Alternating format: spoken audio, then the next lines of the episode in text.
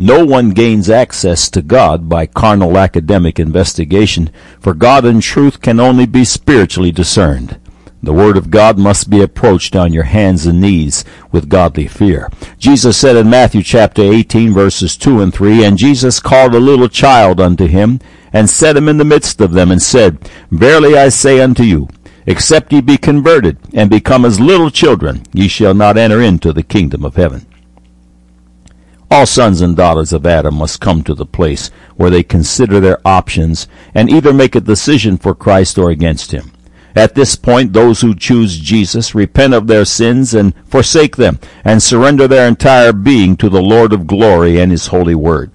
This is called being born of the Spirit, born again, and this is the only doorway to God and His truth.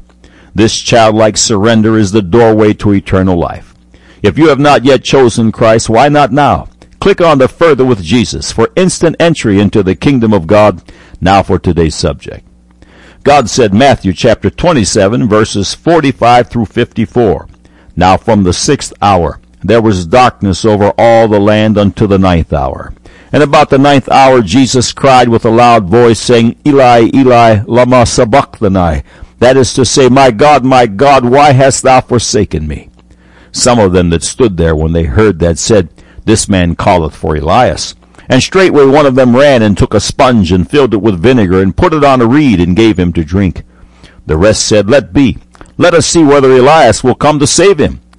Jesus, when he had cried again with a loud voice, yielded up the ghost. And behold, the veil of the temple was rent in twain from the top to the bottom, and the earth did quake, and the rocks rent, and the graves were opened, and many bodies of the saints which slept arose, and came out of the graves after his resurrection, and went into the holy city, and appeared unto many.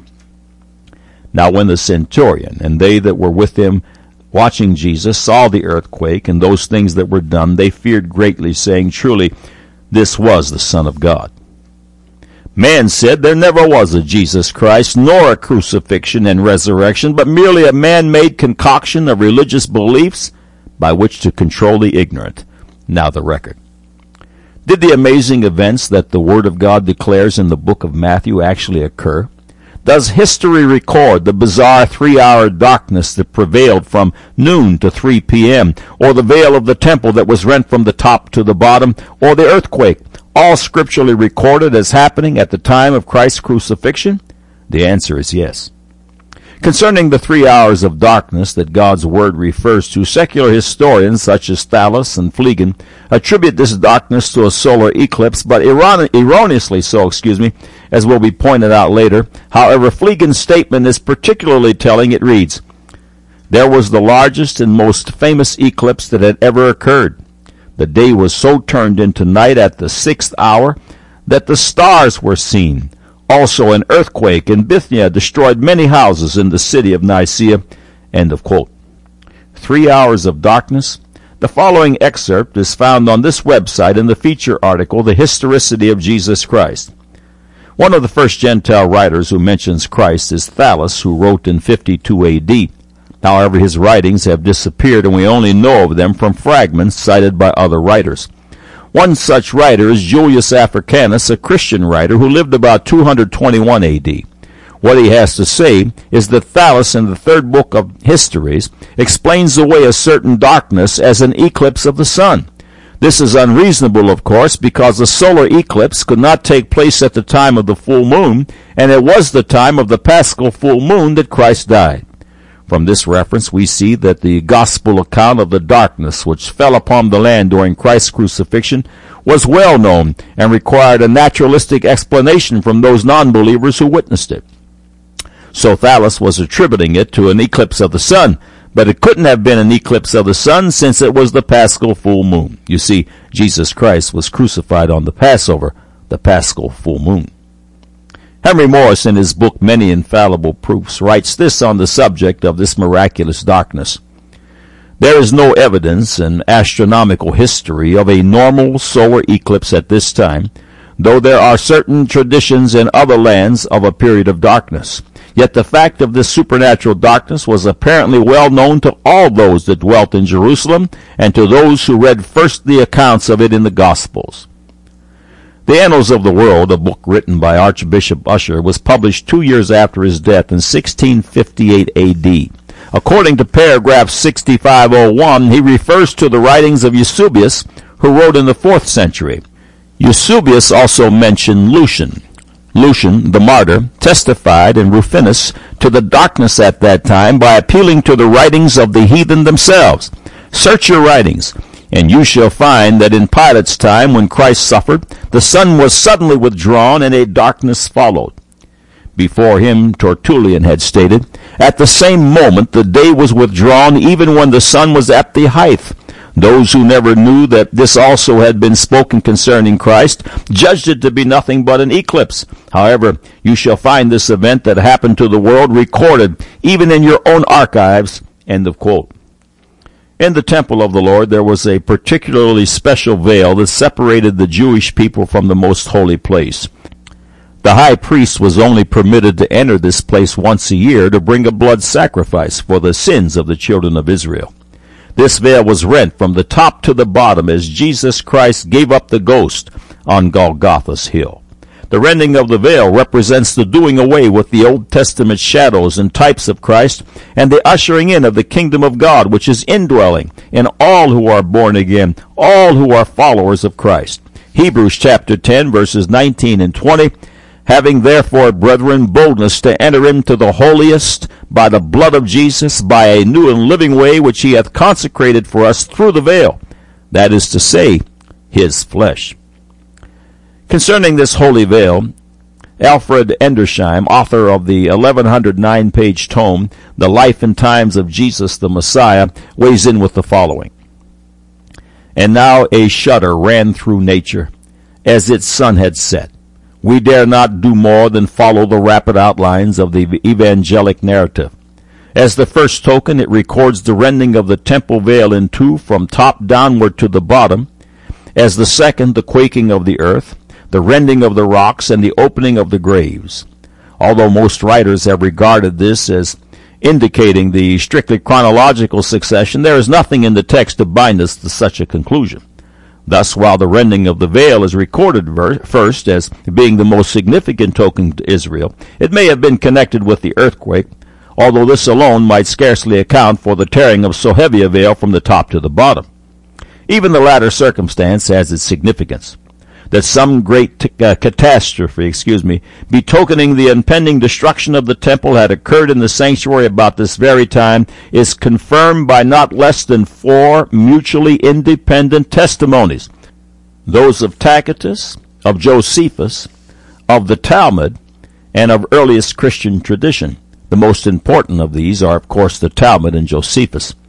The latter speaks of the mysterious extinction of the middle and chief light in the golden candlestick 40 years before the destruction of the temple, and both he and the Talmud referred to a supernatural opening by themselves of the great temple gates that had been previously closed, which was regarded as a portent of the coming destruction of the temple we can scarcely doubt that some historical fact must underlie so peculiar and widespread a tradition, and we cannot help feeling that it may be a distorted version of the occurrence of the rending of the temple veil at the crucifixion of Christ. But even if the rending of the temple veil had commenced with the earthquake, and according to the gospel uh, to the Hebrews, with the breaking of the great lintel over the entrance, it could not be wholly accounted for in this manner.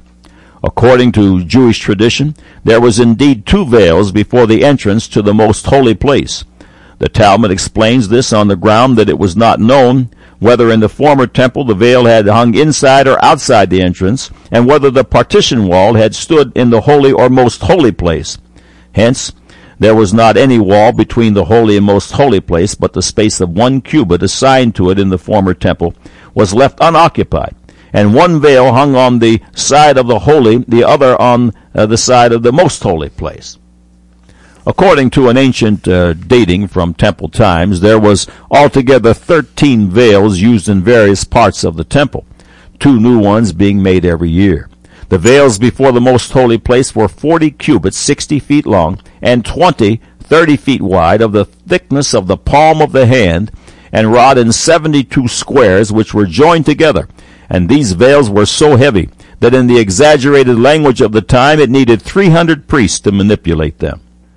If the veil was at all such as is described in the Talmud, it would not have been rent in twain by a mere earthquake of the fall of the lintel, although its composition in squares fastened together might explain how the rent might be as described in the Gospel. Indeed, everything seems to indicate that although the earthquake might furnish the physical basis, the rent of the temple veil was, in reverence be it said, really made by the hand of God. End of quote.